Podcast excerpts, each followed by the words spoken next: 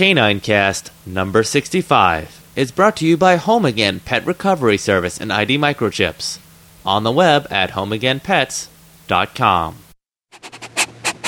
It's the K nine Cast with Tara and Walter. Hi, everyone, and welcome back to the K nine Cast. This is Tara. And hello, everyone. This is Walter with your K nine Cast recap. In case you missed the last K nine Cast, K nine Cast number sixty-four, we did an introduction to dog agility. Plus, we had a story about a U S B dog tag for your dog. And, of course, we had listener pictures. On this K nine Cast, we're going to start off with another dog sport that is growing in popularity, and that's called flyball. We're going to do a little introduction into that for those of you who may not be familiar with it, or for those of you who have heard of it and are wanting to kind of get started. We also got an email from a listener with uh, the doggy dictionary, which was which is really cute and kind of amusing. So we're going to read that on the air as well. And also, Walter heard a very interesting interview that we wanted to share with you. Um, so we'll and we'll have we'll have a link to that so you can listen to it yourselves, because uh, we figured, you know, more more audio about dogs, what could be better? So to start off tonight, we're going to talk a little bit about flyball. Now, flyball is something that I haven't had the the chance to actually do with my dogs as of yet. I'm sure at some point down the road, I'll probably get involved and give this a try as well. But um, I w- went ahead and compiled some information for those of you who maybe aren't familiar with it, or for people who may be interested in getting started in it, to kind of to kind of um, give you an idea of what this is all about. So for those of you who may not be familiar with flyball, essentially what it is is there are a team of four dogs and handlers, and it's basically like a relay race. The dogs go one at a time down a, down a course. At the other side, they grab a tennis ball, and then they go back to the start line. And once the once one dog gets back there, then the next one can go. So that's that's at its barest and most essential. It's a very fast-paced sport, as I'm sure you can imagine. Um, kind of another one of these ones that's very exciting, gets the dogs very, very hyped up and barking and excited to play. Um, to, uh, to give you a little bit more detail about it, as the dogs are going down the course, the course is actually fifty-one feet long, and there are four jumps that they have to go over, or, or they call them hurdles, that they have to go over on their way to get the, the ball. Now, the ball is normally a tennis ball, and at the very end of the course is what's called is what's called a box, or called a fly ball box. And what that does is it's this, it, well, kind of like it sounds, it's a box, but it's a specialized one that has a foot area for the dog to kind of, you know, run up to. And it uses the foot area, first of all, by pushing on the foot area. That's how they get the tennis ball. The, the foot area actually launch, or by pressing on the foot area, the box actually launches a tennis ball, which the dog then grabs. And at the same time, the dog is using this box to actually turn around to go back in the opposite direction, go back on the course that it just came from, go over the four jumps again, and go back to the start line. Um, it sounds like a lot of stuff is happening here, but these dogs can, can do this in anywhere from, you know, say, say as, as quickly as four seconds or less for the ones that are that hold records. Um, the, the current record is under sixteen seconds for all four dogs, so that's pretty amazing. Um, but but nor, more normal times go from, you know, twenty to thirty seconds. So you're still talking about a dog doing all of this in about five to seven seconds, which is pretty pretty amazing. Now, I had mentioned the jumps that are on the course. One interesting thing about flyball, um, there there are four dogs on a team. And, of course, each of these dogs has to be able to go over these jumps or hurdles. So the way that they decide how high the jump is going to be, because the jump can be at different heights, is by the shortest dog on the team. And minimum jump height is eight inches. So what what you'll see a lot of the time is there there'll be a team of, you know, dogs of all different heights, but they try to get one dog on the team that's quite a bit shorter than the others, and that one is can be called the height dog. But essentially, that's that's the dog that's used to determine the height of the of the jumps. one of the great things about this sport is that any dog can compete. Um, dogs of all different breeds compete compete in all different mixes. So it's it's really interesting to see all of them out there and all hyped up and, and ready to go and excited to do their runs. Now, for anybody who may be interested in getting started in flyball, some information for you. There's two ways to go about getting started. One it, one is you can go take a flyball class. There are a lot of a lot of uh, dog training centers have those. A lot of flyball clubs have those. You can take a class which will kind of teach you the basics so you can work with your dog and get them into flyball. Another way of doing it in some cases is you can actually join a flyball club or a flyball team and then kind of pick it up as you go. Now, since a lot of this has to do and is, is based around the dog running to Uh, the other side of the room, grabbing a tennis ball and running back with it, it would seem that dogs that love to play fetch would be the ones who do well in flyball. And, you know, and sometimes that is that is the case. It's definitely, if you have a dog that's already absolutely crazy about tennis balls, then you don't have to teach them to retrieve this tennis ball. But if you have a dog that's not terribly interested in fetch or, you know, or doesn't play fetch, you can still actually teach them to play fetch as part of teaching them the entire game. And a lot of those dogs go on to do really well in flyball. So either way, you can t- still take your dog and get them involved in flyball. Almost any dog can do well in this sport. The only thing that you want to look for that would probably mean that, that this would not be the sport for your dog is if you have a dog with aggression issues, um, whether those are dog or people issues, that can be problematic because on the course, the dogs, as they're doing their relay, are running past one another. It's a it's a very, very hyped up state where some, you know, dogs that normally wouldn't be aggressive may even get a little bit agitated. And in addition to the dogs being there running past one another, there are also a lot of people around because, you know, the handlers will be right there with their dogs. One getting their dog is another one is releasing their dog to continue the relay race. So if, if your dog tends to get aggressive in those types of circumstances, then, you know, it may it may not be the sport for you. It's it's very important that there's no aggression because there's there's just too much going on at one time. And what and the rules actually do state that if a dog has an, an aggressive incident, that uh, that they'll write it up. And um, after a certain number of write-ups, then the dog's not allowed to play anymore. But if you have a dog, you know, that's friendly and just, you know, loves loves to go out and wants a job to do, and, you know, especially if it's a high-energy dog that loves to run around anyway, then this can be a really good sport to get them involved in. Dogs are not allowed to compete in flyball until they're at least one year old. Um, this this is similar to an agility rule, and the reason why being that the jump, the going over the jumps, and the using using the box, which they, they almost kind of jump on the box when they when they do their turns on it, can be really really hard on the the joints and the legs of a growing dog. So they want the dog to be old enough that it's not going to hurt them before they get them started. For this reason, in some places, flyball classes will, will require that your dog be a year old or older before you start training. Um, in other places, they have they have classes that are kind of a um, uh, an, introdu- an introduction to the skills that would be used in flyball, even though the dogs just won't be doing the jumps or the or the turns. But some things that you can do with your dog right away, even from the time that they are, you know, very, very small to get them started, are things like basic obedience so that they know to listen to you when they're, you know, even when they're very excited and, and raring to go, it's important to still be able to have control over your dog.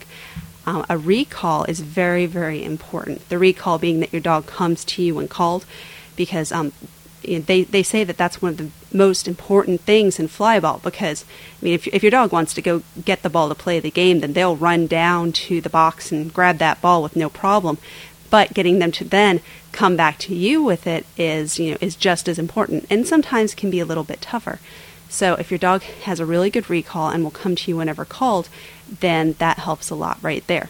Um, in addition, you know, you can start kind of, you know, teaching your dog the retrieve, um, essentially, you know, how to play fetch with you. And there there are a number of different ways to train so that you kind of prep your dog for doing the turns, um, you know, just playing normal fetch and, and all, all kinds of things that you can do if you really, really get into it. Um, but these are just kind of, you know, the essentials. So to get you to get you started, there are a couple of websites out there that um, that are pretty good, and they'll give you some basic information to get you going. One of them is the North American Flyball Association website. Um, on there, you can look to try and find a team to join if you're interested in doing that. Now, keep in mind with flyball, it is probably the only dog sport where you can only do it in a team. Most most other dog sports, um, you know, there may be team components to it, but you also have the option to do it individually. But with flyball, it's it's very, very much a team sport, and um, there aren't really flyball matches where just one dog runs at a time. So, find, you know, finding a team can be pretty important if you get to the point where you want to compete in flyball. So you can find that on the on the North American Flyball Association website, as well as get the basic rules and a much more detailed overview of what happens in flyball and and um, you know, what it's all about there. Then in addition, there's an, there's another one. Um, actually, the the national or sorry the North American Flyball Association. That's at flyball dot org. There's also another website at flyball dogs dot com, and that one that one is just chock full of all kinds of information, um, including training tips and, and kind of how to get started there and different things that you can do. And that's where that's where you can actually find some training tips, um, you know, before you're ever even necessarily, you know, doing part of a team or taking a class or whatever. That, you know, you can you can get from the, you know, the very basic. There are parts on there that will teach you how to teach your dog to retrieve, down to, you know, very, very specific little, you know, technique things to help your dog speed up later on and make training later on um, easier and that kind of thing. But, uh, but it's it's really, really neat. Um, a great way to kind of figure out if you want to get started in flyball is to find a flyball competition that's going on and go watch one of those. Those are kind of fun, and you can you can look around on those websites to find that information as well. So um, now, as I, as I said, I haven't done flyball myself, so I can't really share my own experiences on it. But um, but I believe there are a few listeners who have already said that they've done flyball or are currently doing flyball with their dogs. So if any of our listeners would like to, you know, write in or send a voicemail sharing their experiences with flyball, then I would love to share those with the listeners and hear the things that you have to say about it. Um, you know. Maybe, you know, your favorite parts or the challenging parts or, you know, or any, anything else that you would like to share about it. As, um, you know, apparently it's it's a very addicting dog sport and a very fun one to get into. So thanks, Jessica, for writing and asking us about that. And then next up, um, we were going to tell you about this interview that Walter heard on the radio today. Yeah, actually, it was kind of funny because I heard the interview when I was getting into the car. I had started the car to warm it up and um, started uh, putting down some of the seats, and the radio came on and they were talking about pit bulls, and I was like, okay, wait a second, what is going on? And and it was actually an interview with uh author of a book that's recently come out named Ken Foster, and uh, he was basically talking about his book and some of the stories that were in it, and, and he shares some of the vignettes about dogs that he's rescued, and the name of the book is The Dogs Who Found Me, What I've Learned from Pets Who Were Left Behind. And of course, that's right up K nine Cast alley, and I imagine it's right up y'all's alley. So um, I'm going to, we're going to put a link to the interview in the show notes and in the enhanced podcast, and I think you guys um, would really, really appreciate the interview and what Ken has to say. And uh, I know that Tara thought it was pretty cool. I gave her a call. Um, as soon as I started hearing him talk about pit bulls, I said, Tara, you need to turn on the radio and listen to the interview. And, and of course, we uh, were midway through it and were pleasantly surprised to see that it was very easily uh, accessible online. So be sure to go ahead and check that out. I know you guys will like it. Yeah, it is. It is a really neat interview, and I don't. I don't know how much of the information in the interview may be in the book, or, you know, vice versa. But um, the, the interview, they they just covered so many topics that we found that we found to be really neat. Um, one uh, one of the parts that I thought was most interesting is that this um, you know this guy, Mister Foster, had actually moved to New Orleans not very long before um, the Hurricane Katrina came through there. And he talked about how he may not have even evacuated if it hadn't been for his dogs. Um, Yes, he was he was basically hanging out with some friends, and they were talking about it. And, you know, as as people who live in hurricane-prone areas, you know, do, you know, tend to do after a certain number of scares, and Walter and I know this, we've been through it ourselves, you get kind of, you know, jaded to it. And after so many, you know, close calls that then completely missed your area, you start to think, well, you know, it's not, you know, this is just another one where they're telling me to leave, and I left for the last four, and nothing happened. So, um, so he, so he and his friends were just kind of sitting around and, you know, talking about whether or not they were going to leave. Um, so, he, so he says that, you know, he looked at the flooding map and the flooding wasn't going to be bad where it was, but, you know, but then he thought about it and he said, well, you know, me being here is one thing, but I can't have my dogs in this type of a situation. This just isn't going to work. So, you know, he figured he was just going to, you know, be gone for a day, and, you know, it was going to be a, Um, you know, just, just a close call, but nothing happening. So he, he loaded his dogs and some food in the car and took a change of clothes and took off, um, which, of course, ended up being very lucky. So it's kind of neat how having his dogs, um, you know, made a, you know, made him decide on a course of action that probably totally changed a lot of, you know, a lot of outcomes, at least for that, you know, portion of his life. And he talks about how, you know, having the dogs ha- has done that and has affected his life in major, major ways, um, you know, in, in other situations as well, and even credits them with uh, with saving his life. As I was about to say, that's not the only time that the dogs have saved him, so definitely worth checking a look or listen to this interview. And again, the link to it will be in the show notes and in the enhanced podcast. And you need Uh, real audio or Windows Media Player to listen to the interview. Yeah, but uh, but check it out. We thought we thought it was it was really really neat. Always always here to cool or always cool to hear different people's takes on their dogs. So next we have the Doggy Dictionary. Um, this is sent in by Shayna, and this is just this this is just uh, you know, some cute dog humor that we thought that you guys would get a kick out of. Now I've I've actually um, I, I've seen it online, and I went and looked. Um, looked it up online since Shayna sent it to me, because I was trying to find out who the author was. Um, but uh, I, you know, I, I found it in a number of places online, but I haven't seen an author credited. So if I, if I knew who it was, then I would love to credit them. But um, unfortunately, I don't have that information. So, um, but um, in in any case, it's like I said, it's it's very amusing. So here's the Doggy Dictionary. Dog bed. Any soft, clean surface, such as the white bedspread in the guest room or the newly upholstered couch in the living room. Drool is what you do when your mom and dad have the food and you don't.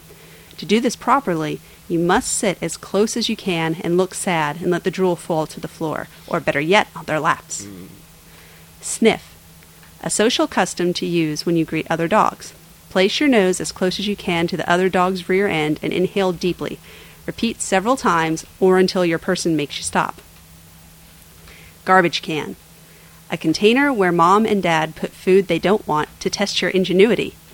You must stand on your hind legs and try to push the lid off with your nose. If you do it right, you are rewarded with margarine wrappers to shred, beef bones to consume, and moldy crusts of bread. Mmm. Bicycles.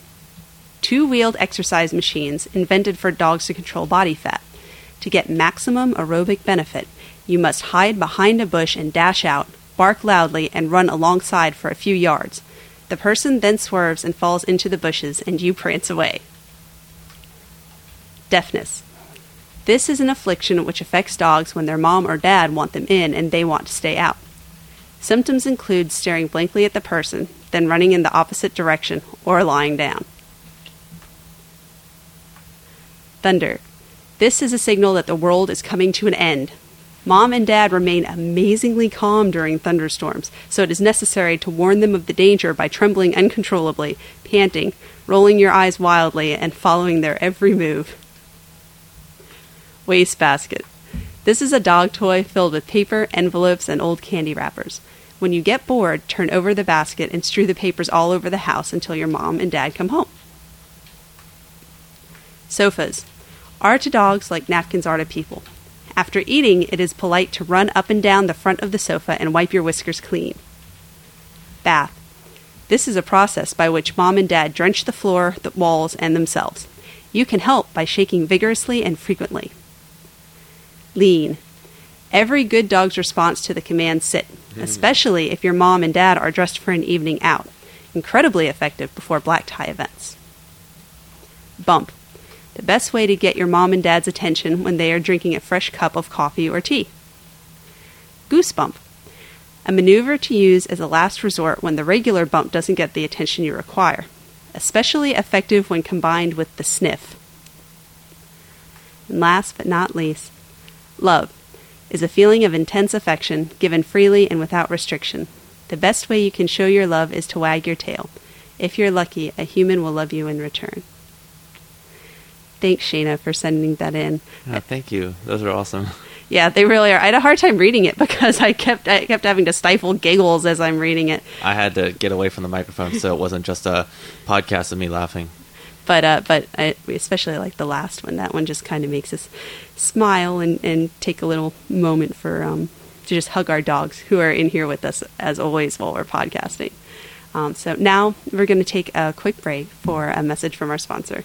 As a bloodhound, I have a pretty good sense of smell. Right now, I can smell a seven-ounce filet with hollandaise sauce about four miles from here. Mmm, I love filet. I think I'll go see if they have any left over.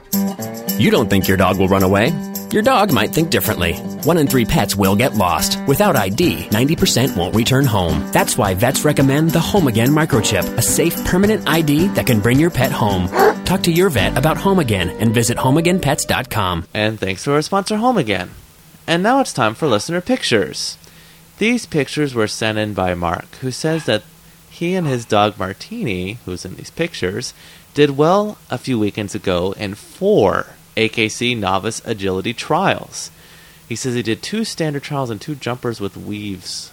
Uh, what's the difference? The, well, the, the well, the difference is that jumpers with weaves is, is pretty much what it sounds like. It it just has to do with the types of obstacles that are used in each course. There's there's um, more different types of obstacles in a standard course than in the jumpers with weaves. And he says that they won eight ribbons. And you can see in this picture, there's Martini with the eight ribbons. And he also included a picture of Martini in action. And I like this one because it kind of looks like Martini is just flying through the air. You don't really... It, she's at the very top of the jump and... It doesn't look like she's going up or down. She's just kind of going straight over it. And uh, obviously she did well, getting eight ribbons, two in each trial. So that is just really, really great. Thanks for sending those in, Mark. And we're also happy to hear that you guys did so well in that trial, too. And you can see these pictures in the Listener's Picture Gallery online at K nine Cast dot com or in the Enhanced Podcast on Color, iPods, and in iTunes. Thanks, Walter. And so now we've reached the end of our show for tonight. So we're looking forward to, you know, to doing the next one, putting that together. And we hope to hear from more people who have been doing agility and fly ball and also any other dog sports that you're, um, you know, that you're doing and are interested in. We'd love to cover those as well. So we look forward to hearing from you either on email or on voicemail. So the information for that will be available for you at the end of the show. And now we've arrived. So until next time, if you haven't already, please remember to spay or neuter your dog. It's the best thing you can do for your furry friend. If you have a question for Tara or a comment about K nine Cast, please send an email to K nine Cast at gmail dot com. Or you can leave a voicemail at two zero six, three three eight, D O G S. And you can leave a comment on our website at K nine Cast dot com.